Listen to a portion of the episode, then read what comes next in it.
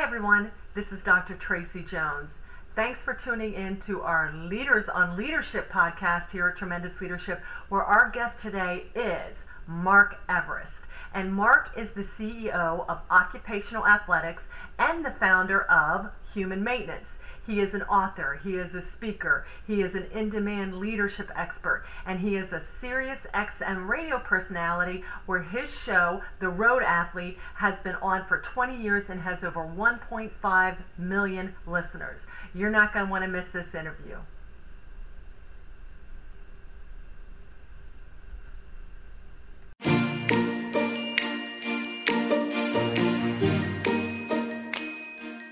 You're listening to Tremendous Leadership with Dr. Tracy Jones.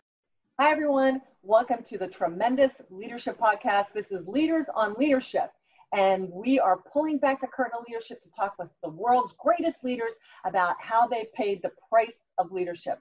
And today it is my tremendous pleasure to have the one, the only Mark Everest on as my guest. Mark, thank you so much for being here. Oh, Tracy, I greatly appreciate the invite, and um, you know, a big fan of your father, fan of yours, and I appreciate this opportunity to share whatever I can to enlighten uh, uh, your listeners and um, hopefully add, add value to the content that you're supplying to everybody that tunes into your show. And uh, looking forward to it. Thanks, Mark. Well, let me tell our listeners a little bit about Mark. Mark is the president and CEO of a company called Occupational Athletics Incorporated. He's the creator of Human Maintenance he is the author of Game Plan for Living Your Four Quarters of Life, the Road Athlete System, the Occupational Athlete System, and several athlete systems. Mark and his company have been in business since 1981. Mark is also a professional speaker and an on-air Sirius XM radio personality for the past 20 years with his show, The Road Athlete. It's been featured on channel 146, The Road Dog. The show attracts 1.5 million listeners. Mark believes in educating, motivating, and inspiring listeners and audiences across the country. So, Mark, before we get into this, what is the road athlete? Well, the road athlete is, uh, I was uh, back in the early 90s, I was working in professional sports, working with the Pittsburgh Steelers. My background is in orthopedic sports medicine, and I was working with a company called Roadway, still in business today, big trucking company. And um, they brought me in. They had a big injury problem, uh, a huge issue with uh, workplace injuries, and one of our niches is is prevent those. And so we have a model of treating a worker like an athlete. Because when I worked in athletics, Tracy, athletes get the best care in the world. You know, think about the level of care we give an athlete. Right. Most valuable asset in a sports organization is that player on the field. So back in the 90s, kind of cracked the code on, you know, wellness is a good idea, but it only works for well people. Hmm. Uh, everybody's aging. So we created a model that we treated a worker like an athlete. So Roadway was one of the first companies I got into. We started helping the dock workers out, and their claims came down, and people were engaged. We had a great system going. They saved them a lot. And they said, Mark, we want you to experience the life of a truck driver. Now I'm like Mike Rowe, Dirty Jobs. You ever see that show, Dirty Jobs? Yes, I love that. I'm kind of like that guy. Only I go around. I look at I look at the physicality of the job. I look at what happens to the human physically, emotionally, uh, all the other moving parts of the job, not just the dirt or or the environment. So I went out and I experienced uh, a drive with a professional truck driver. They said, Mark, we're going to pair you up with the most uh, challenging uh, drive we have in the United States. This driver drives from Carlisle, Pennsylvania into Manhattan in a tractor trailer drops a load, and drives back five to six days a week.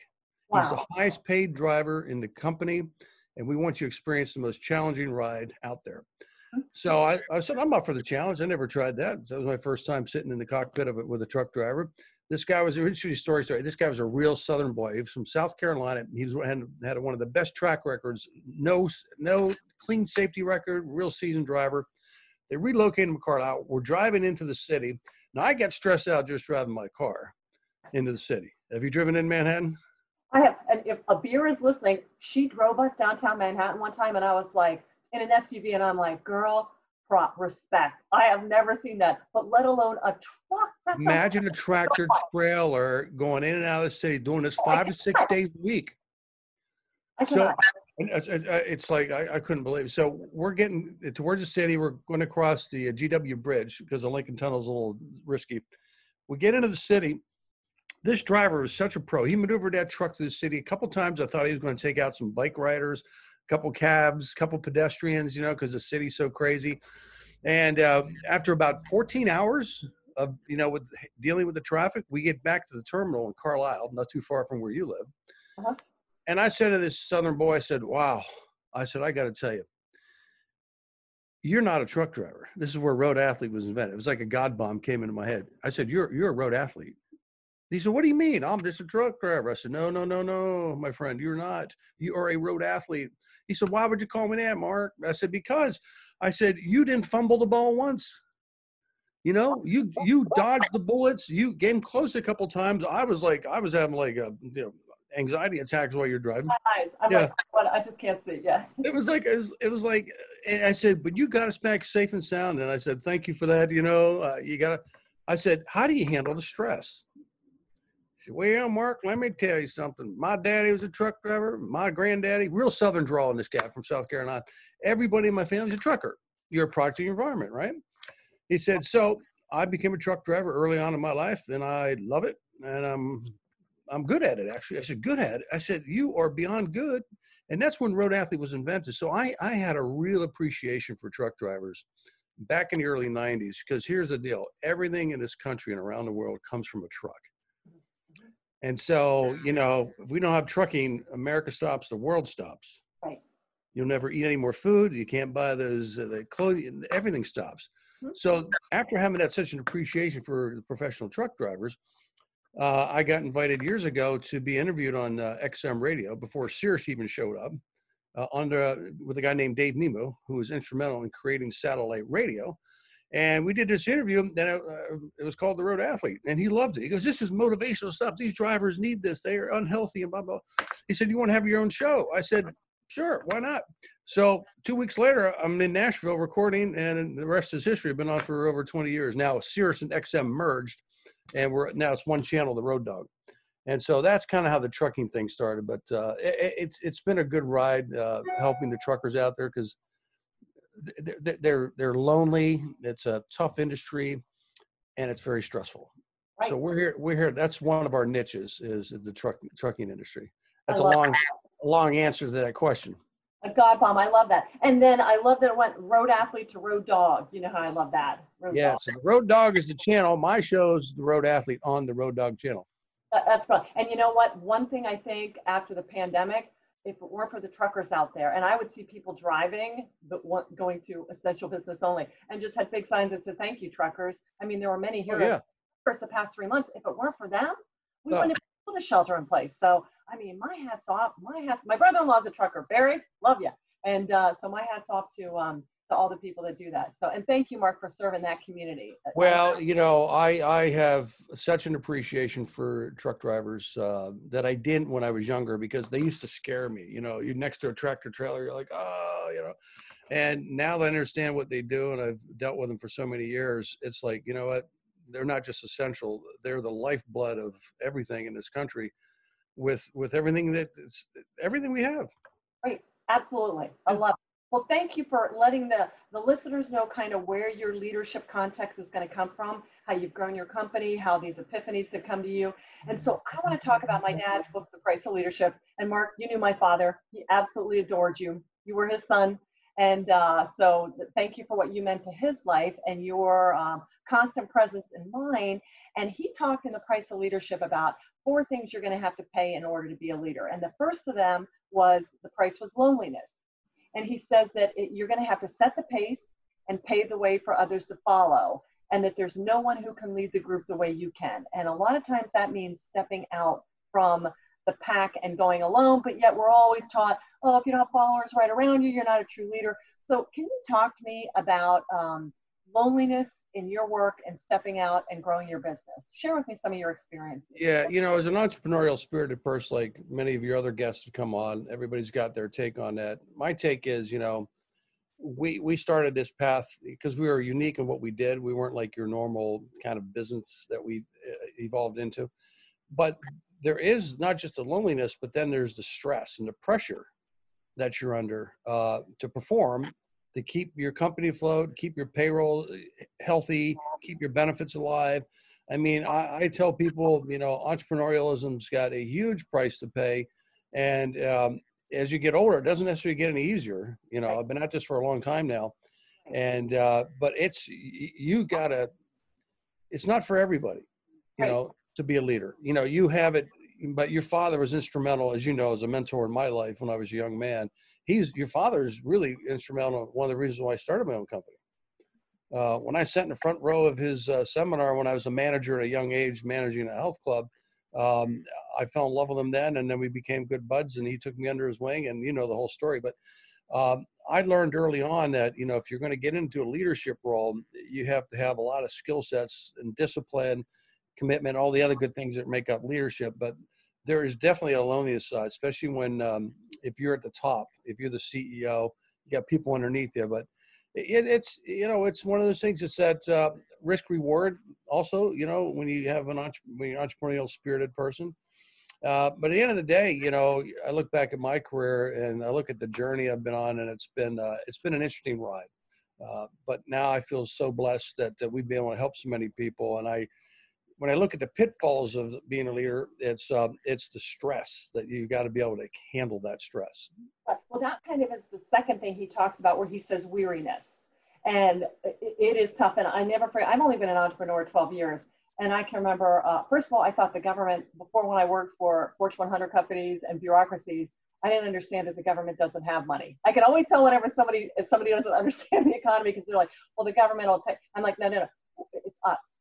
And, and small business is like 89% of the econ- entrepreneurship. And so until I flipped over, I'm like, whoa. So how do you, as you're stepping out, as you're growing your business, because you know entrepreneurship is just the ultimate liberating thing, but it all lands on you. And so how do you how do you cope with the weariness of, of doing your own thing? And then you have people you have to pay and other livelihoods and, and, and you have to produce results. Can you share about that? Yeah, first of all, uh, you know, it's faith. You know, and sometimes when your business is sluggish and you're not getting, and now with the COVID, you know, that, that's that's affected us too in business. Um, you know, you can get you can get very discouraged uh, when times are good. They're great, you know, but you know, it's, it's a roller coaster ride, just like life is. But when you're an entrepreneur in a leadership role, it is even more of a roller coaster ride, in my opinion, because you're at the front of that coaster or the back of that coaster driving the ship. You know what I mean? And that when that coaster's on a sm- smooth ride, you know it's all good. But when it's rocky, um, the stress levels, sleepless nights, um, you know, worrying about. I, I, try not to worry, but what I do is um, I practice what I preach. You know, I'm into human maintenance. So if I maintain me, my mind, my spirit, my body, it gets me through it. Okay. I'm disciplined at every morning. I get up, I have my prayer, my meditation, my exercise, my yoga, my deep breathing. That's my jump start for my day. And I think for any leadership, any leader out there, uh, I'm sure they all have different routines. For me, that's my number one ingredient to get me through the day and in a positive way by taking care of me first. And that's what God wants you to do. It's your temple. Take care of it. It'll take better care of you. So I take care of the temple in my mind um, every morning when I jumpstart and throughout the day. I think that helps me to deal with the stressors of being an entrepreneur. Absolutely. And I, I love that you hit that. It, it is a body thing and, and we are um, temples. We're also shells, but you have to take care of that. And I hope the one thing from this whole crisis, health crisis is, you know, people will get healthy because you can't stay healthy if you're not. And, and so to realize that there's a lot of bad things that we can um, eliminate the, the fear of if we really just take care of ourselves and uh, boy leaders you, you have to be physically strong not just emotionally and mentally strong you got to be physically strong too. You do. It's like you know and you being in the military you know when you went to basic training was your drill sergeant in good shape? Right. Yeah. so you know you look at your your your your top leaders out there um, many of them if i'm not saying all of them but many of them know that that's an important component of their leadership is to lead by example. So if you take care of you, you're going to be a better leader, you know. But I do know other leaders that get so caught up in business they don't have any time for me.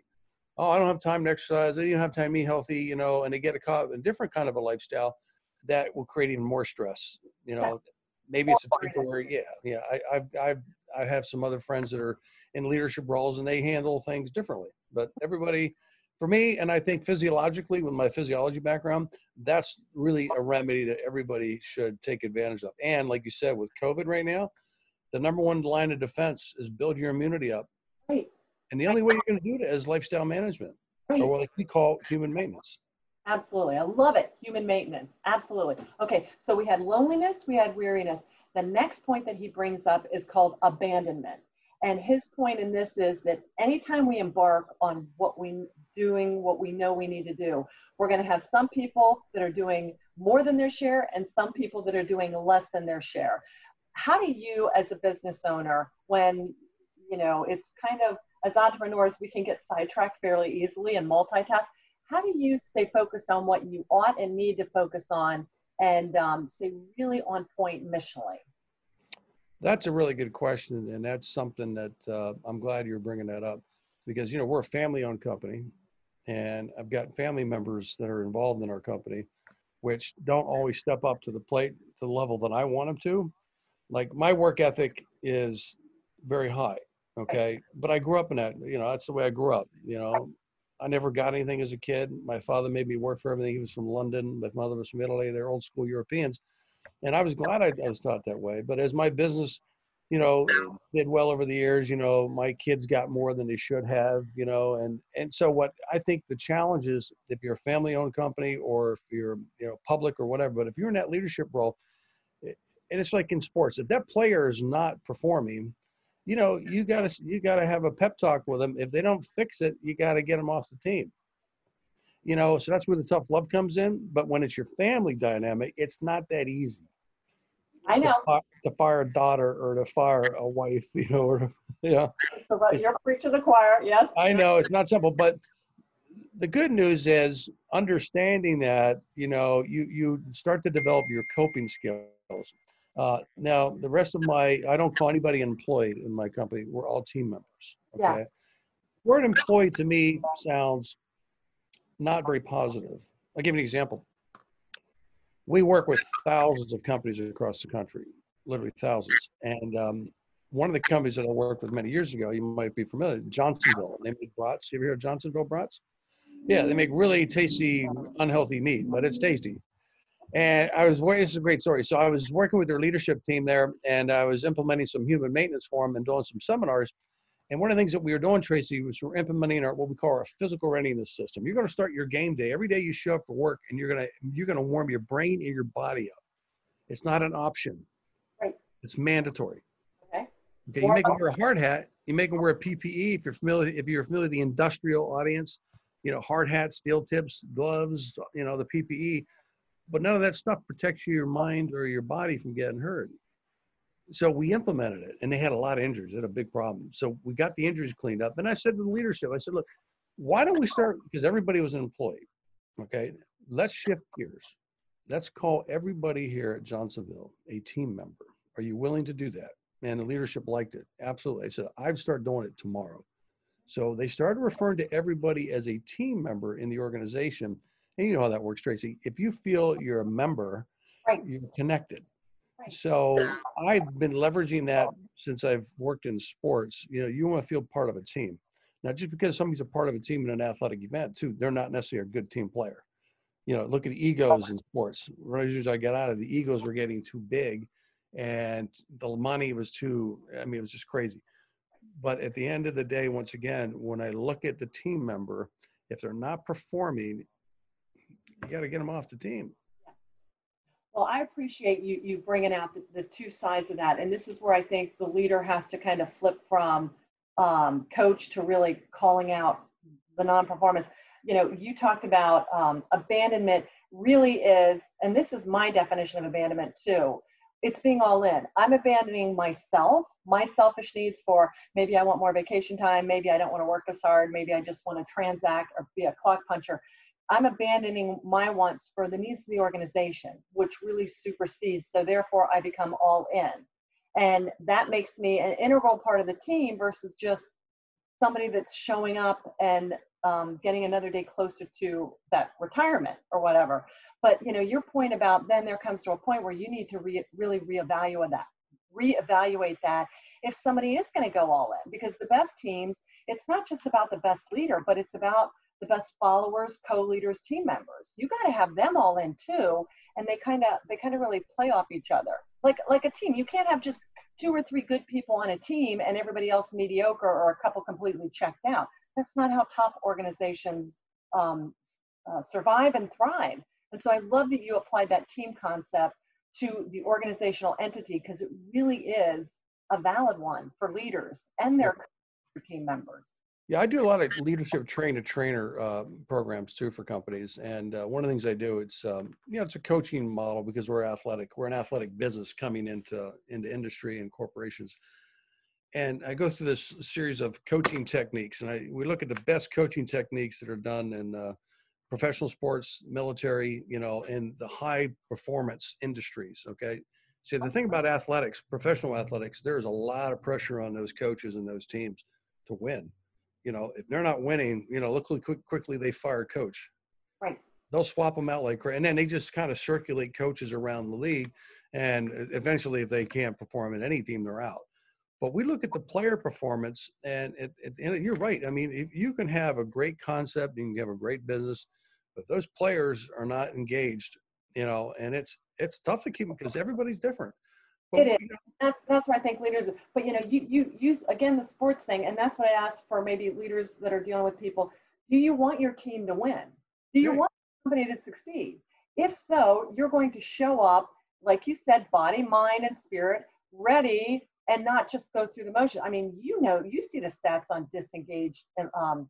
Oh, there's no question. How can you be on the team if you're disengaged? It's like being married but not really being. You're you're in or you're out. You know, yeah. kind of well, one of the things I do, Tracy, when I do leadership training, I, I have a morale meter. Okay. I want to understand your morale in your company. And keep in mind, I deal with a lot of uh, heavy industry. I deal with all kinds of companies. And um, we're working with a really fantastic company uh, right now called uh, Asplundh. They're the largest vegetation management company in the world. They have 40,000 employees. One of the most physical jobs on the planet. These guys are arborists. They climb trees, high risk and uh, tough mentalities. You know, a lot of union shops we work in. You know, the me mentality. What's in it for me? And uh, interesting story. Their their morale uh, in some of the areas of the country were very challenging. And I've been training their leaders over the past several years, and I put it on the morale meter. You know, you get different coaches say, "Well, our morale's a two. and I'm not just referring to. I'm saying in general. So, from a scale from one to ten, what's the morale in your organization? Now, you might have your number. But what does that team member say? And you're a collective. Yeah. Yeah. What does it say? What do the team members say? So I hear numbers as low as one, as high as, I mean, I could tell you countless morale stories that I've been in, and some are just horrible. And then I look at the leadership and the way they treat their team members. I remember years ago when I was working some of these tough unions. I mean, they treated their team members. They were they weren't even called team members. They're they, it was just horrible, treating them horrible.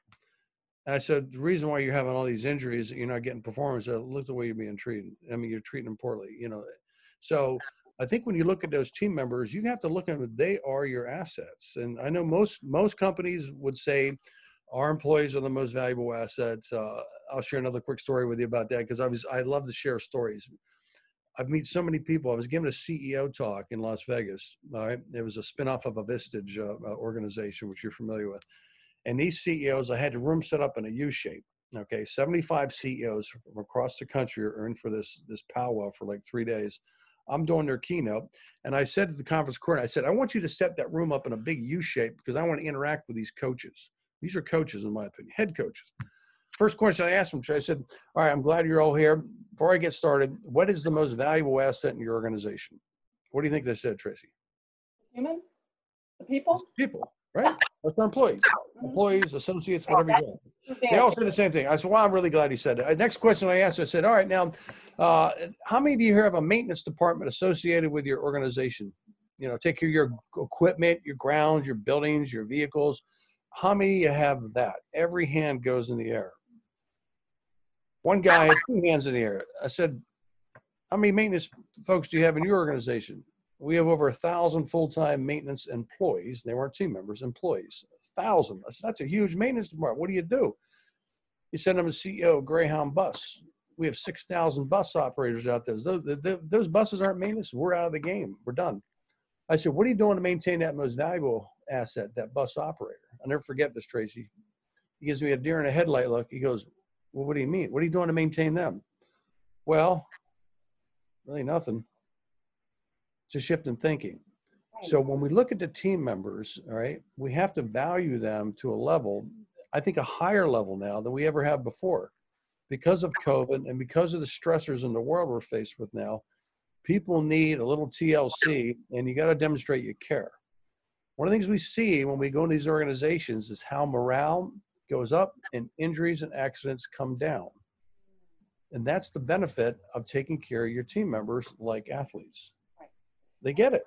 Yeah, and that's so good you brought that up because I was uh, a maintainer in the Air Force. I was a maintenance officer, so I love my maintainers. But I, but we tend to be more task focused, just get her done. But Right. I love that you brought out that even if we are really operationally coded, like just I don't want to small talk. I just want to get stuff done. You still need to tend to them as human beings. You know, and I like that because I think a lot of times people get into these certain fields, and I've I've been in my whole life that are more um, highly regulated, process oriented, not you know just just follow the checklist. But but we still are human beings, and we're not machines. And so you know we need to get we need to tend to that too because different people are going to have different things going on in their life, or um, everybody needs to feel valued. I don't care if you're the most autonomous, independent, task oriented person in the world. We still are human bags of emotions and stuff like that. Absolutely. And people are coming to work every day with emotions. You don't even know what the emotions are. Okay. maybe- So one of the reasons we say, look, you got to go from a cost culture to a care culture. Love you know, it. we work with some really big publicly held companies, and it's like cost, cost, cost, cost, cost. That's important. That's your P and L statement. I get it. Right. Okay, keep your costs down, maintain cost. But you think that person on the ground uh, or digging a ditch or behind a truck care about the cost? They don't. Right. You know what you need to go? We shift to a care culture. You got to demonstrate you care. You know, and there's different ways that you can care for your team members out there and and that's where we kind of that's kind of our sweet spot we deliver a level of care that uh, is world class treating you like a world class athlete so tracy you're a motivational athlete I love it. Thank you. Mm, mm, mm. And I got my feelers gym to, to prove it down in my basement. So yeah. there you go Hey, Mark, the last one that we talked about was vision. And my father referred to vision being seeing what needs to be done and doing it. So, how do you, I mean, you've told us a beautiful story about how you have put yourself out there and been open to learning from other people and how you've had these, I think you call God bombs, where you've just gotten clarity. How do you, um, how do you continue to hone and, uh, you know, all the research now is saying the organizations that were able to pivot with COVID are going to be going forward. How do you pivot but stay true to your vision? But where do you look for for added um, spaces of enlightenment or discernment in growing as a leader and growing your uh, brand entity? well that's that's that's that's very good because i'm a visionary okay because we create really innovative stuff and so i i learned uh, years ago by a guy named mike vance you know mike vance is he he invented the phrase think outside the box Oh, okay. and he was partnered with Walt Disney. He was Walt Disney's right hand man, his marketing genius Wow. back in the early 50s um, and into the early 60s. And uh, he was a visionary. Um, and what I've learned by the great leaders that I've been blessed to know is, you know, vision, not everybody has the same vision. Mhm. The leader has to have the vision. And if you get everybody on board with your vision and you can get everybody working in sync as team members to get that vision accomplished, then you can you can you can develop a lot of good uh, opportunities for yourselves and people and business. But vision is something that not everybody has that mindset. Uh, I think most entrepreneurs definitely have vision. Like you know, when we created Road Athlete, that was a vision. Okay, truck drivers need help.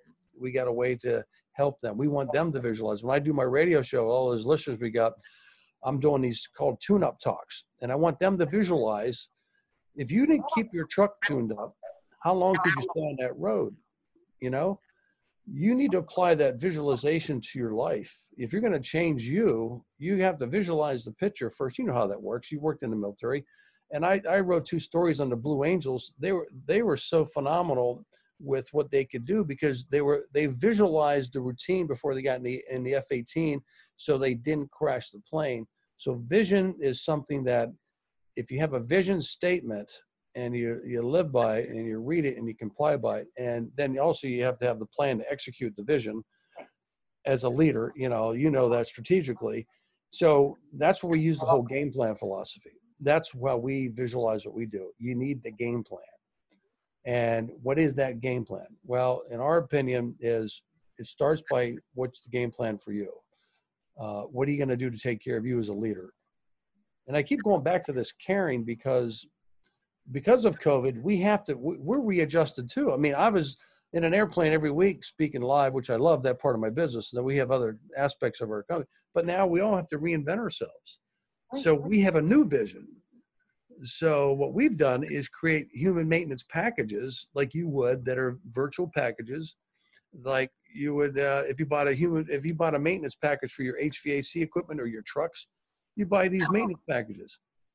Well, has there ever been a maintenance package for humans to prevent? Right. You know what I mean? Right. So part of that vision is to get uh, we had to realign ourselves and readjust. Uh, that was big part of the vision, and now we're executing it. And uh, our insurance partners that we work with, it's starting to evolve, and we're starting to see more traction with helping companies this new world that we live in. I love it. And I love that you said that, you know, vision is you, you see it, but just because you see it, now you have to you have to have the means and resources to execute it. Otherwise, it's just this pipe dream. It's just you talk. I hear so many people. Well, my vision is this. I know, but how are you going to bring it from up here um, down to here? And I just love that you kind of tied. Um, you put boots on the ground to your vision because otherwise, you, you get, it, vision has to be executable. Otherwise, um, nobody's buying your packages or getting healthier while they're behind their the wheels of their truck. Yeah, we I use an illustration too. I said, okay, visualize yourself. The next three to five years, you don't change anything. Same old stuff, different day. Right. Back to work, same old stuff, different day.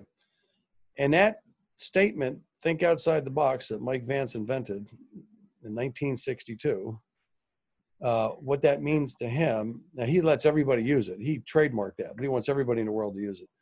And he's passed away since then. He he he said what that means to him is you have to break through your complacency. All right, complacency. Now I think about complacency a lot in my industry because when people get complacent with themselves, same old stuff, different day. And how many people do you meet in your career when you ask them, "Hey, how you doing?" Same old stuff, different day. That's a sign of complacency. Right. And I always challenge my team members: if you ever get complacent with your job, then we're gonna have a, it's gonna be an issue. Okay. Right. That means you're complacent with you. Right. Right. Right. And I think a lot of times you you said, okay, I love this. Companies have to go to a care culture, but the team members they have to care enough to want to change. You know, There's no question. say that you can lead a horse to water, but you can't make him drink. I can put salt in your oats to make you thirsty, but they still have to care enough. You, you've laid out these phenomenal programs and just this mental hook that, oh, I get it.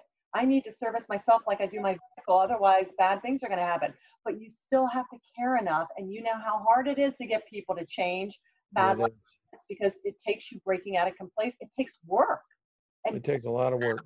habits. Yeah, I, I, I call it behavior hurdles. Behavior hurdles. Behavior hurdles. Yes. If you're going to change yourself, you have a lot of hurdles to jump over to be able to accomplish that. I'm doing a whole series of webinars right now based on these hurdles because people with COVID, a lot of people are still working from home. They call it the, the Corona 15. You might have heard that. The average person, if they're not being physically active, the gyms are closed. You can gain 15 plus pounds. I've met several people who've gained more than that already because they're home, they're bored, they're eating more and not moving enough. And so we got the way to snap people out of complacency that I found is hit them where it counts. Mhm. You're going to age, and with age comes risk. Okay. Now you have an option to just let that process of aging just happen. Right. Or you can do something about it and do the maintenance on yourself to have a good life as you age. And you know, I, I used to talk to your dad a lot about that, and I tried to get him to exercise for years. Your dad was funny. He, he, he was like, "Yeah, "You do that, huh? you know." But your dad had he had so much energy that it he that he didn't even need to go to the gym because his energy was so high. And so I think that's you know you got to look at the big picture. And if that if your team member as a leader, if your team members are your most valuable assets, which I'm sure everybody's going to say yes, are we doing enough to care for them so they care for the company so they're not complacent? And that's what we see with these organizations that we're going into. If you don't get in their heads, you're not going to get their body. You know, you can't just put a stretch poster and say, "We want you to do this every day." You know, or you, even these companies they have on-site exercise rooms and gyms and wellness centers the people that are using them are going to do it anyway. You know, how do you get that person that's not engaged to engage them? And and that's where you know we've been blessed to have a, a niche to get people more engaged. I love it. I love it. And you have um, leaders and organizations that see the value in that, and so they oh, return on investment. investment's gigantic. I mean, we take, yeah, and but but it takes evolved leaders to admit, hey, there's more I can be doing because a lot of people are like, man, we're just doing this. We're just, you know, uh, we're uh, brick and mortar, we're blue collar, we don't need to take care of that because you know that's that's white collar fluffy stuff, and and it, and it's it's not, you know. No, it's, not. Yeah. Yeah, it's interesting, Tracy, because you know when we go to some of these organizations, and we're in white collar environments too. We're in engineering firms, so we, we we touch every. If you have a pulse and a paycheck, you qualify for human maintenance. Okay. I, I understand. Yeah. yeah. We all do. We all need it. I and as you age, you need more of it. You know, that's the thing. So when we started going down this path years ago, and I'm, and I'm dealing with high level leadership, I said, you know, you're going to have to pay your people on the clock to warm up every day they come to work. Okay. For 10 to 12 minutes, not an option. Well, you get a CFO that looks at that number with, you know, 28,000 employees and they go into sticker shock. But what we've seen over the years, when they go to that caring culture and they provide that time up front, not only do they get the productivity in the back end, they're awake and their injuries and their accidents, they're healthier. And it, it's like it's a simple little ingredient, and everybody should be doing it, you know, warming up and taking care of your body. You know? Well, and I think we as leaders need to model that. I know, uh, you know, you talk about. So I heard Joyce Meyer. She came to Hershey. She does every year. This was, I think, two or three three years ago, maybe two years ago, and she had just Joyce is what mid seventies. She Yeah, she's she's on a mission. She lost, yeah, she got really fit. Got really fit, and she's like, I'm not sick. I got really fit, and I realized the body is a temple, and if I need to run this race, and I was like, Tracy, and that's when I went back and reclaimed my health. I'm like, if Joyce is doing this at 75 years old, who am I to think that I can keep doing this? And so, I mean, she was just, I mean, I love her, but she was such an inspiration to me. And so I think that's really important as leaders. We need to model that for our people and we need to be there for them. I don't want to croak earlier due to a lifestyle illness and not take care of my co-leaders and my team members. Um, I want to be there for them, for everybody, as long as I can until I'm called home. So there's a lot we can control in our lives, and we need to step up as leaders and lead our health habits too.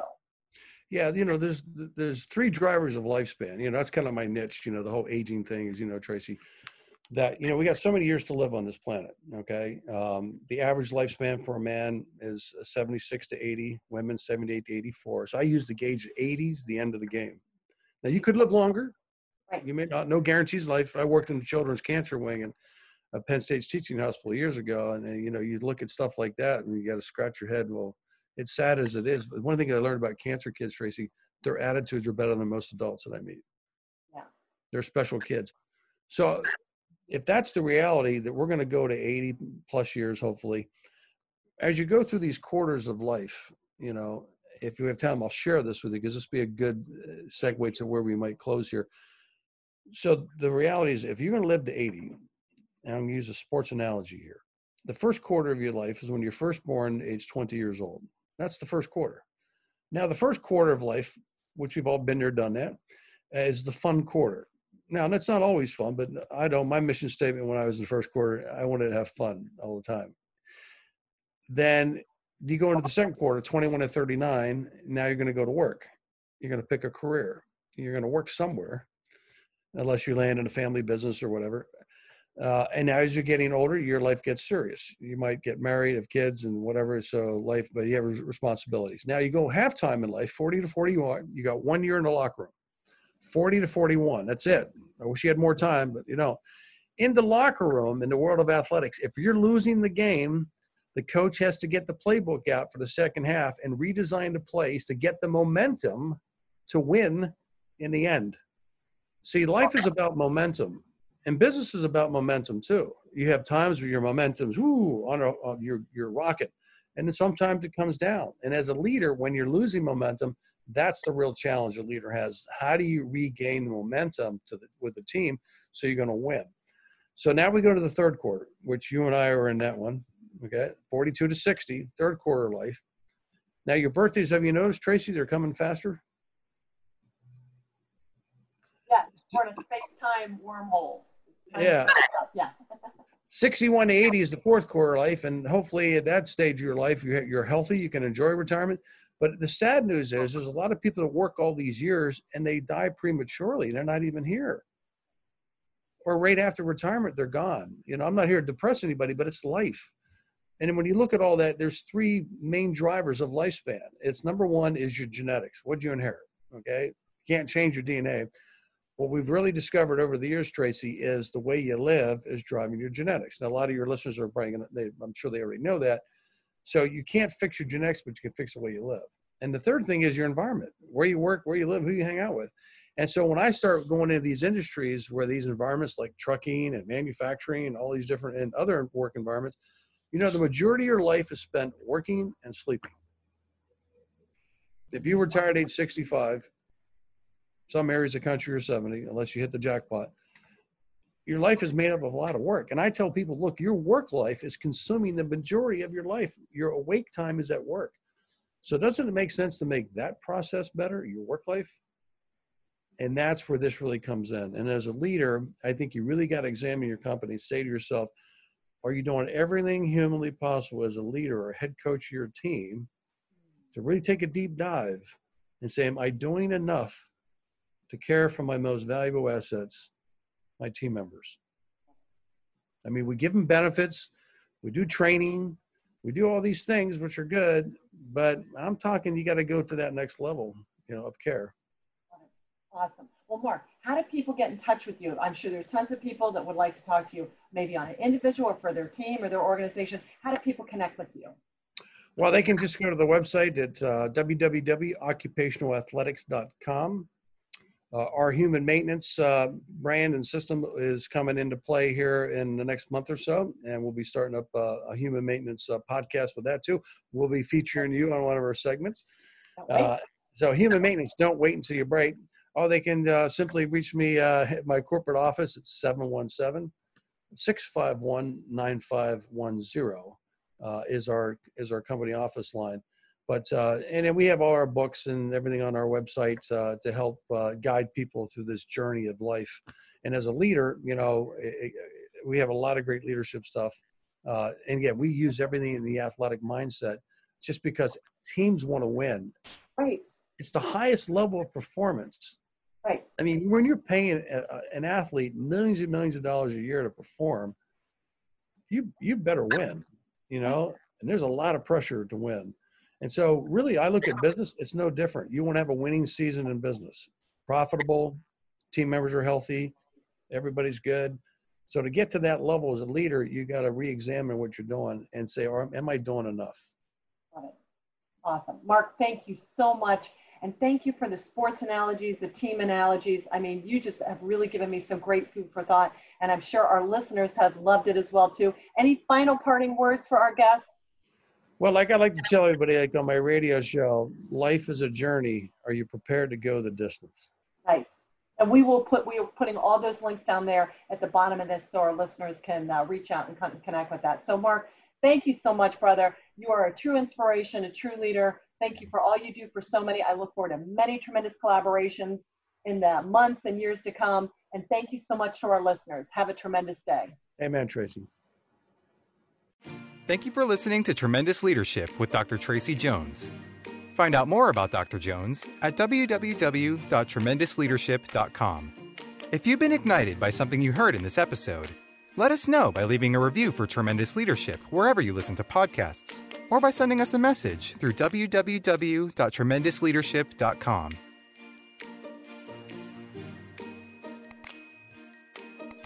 This podcast is a part of the C Suite Radio Network. For more top business podcasts, visit c-suiteradio.com.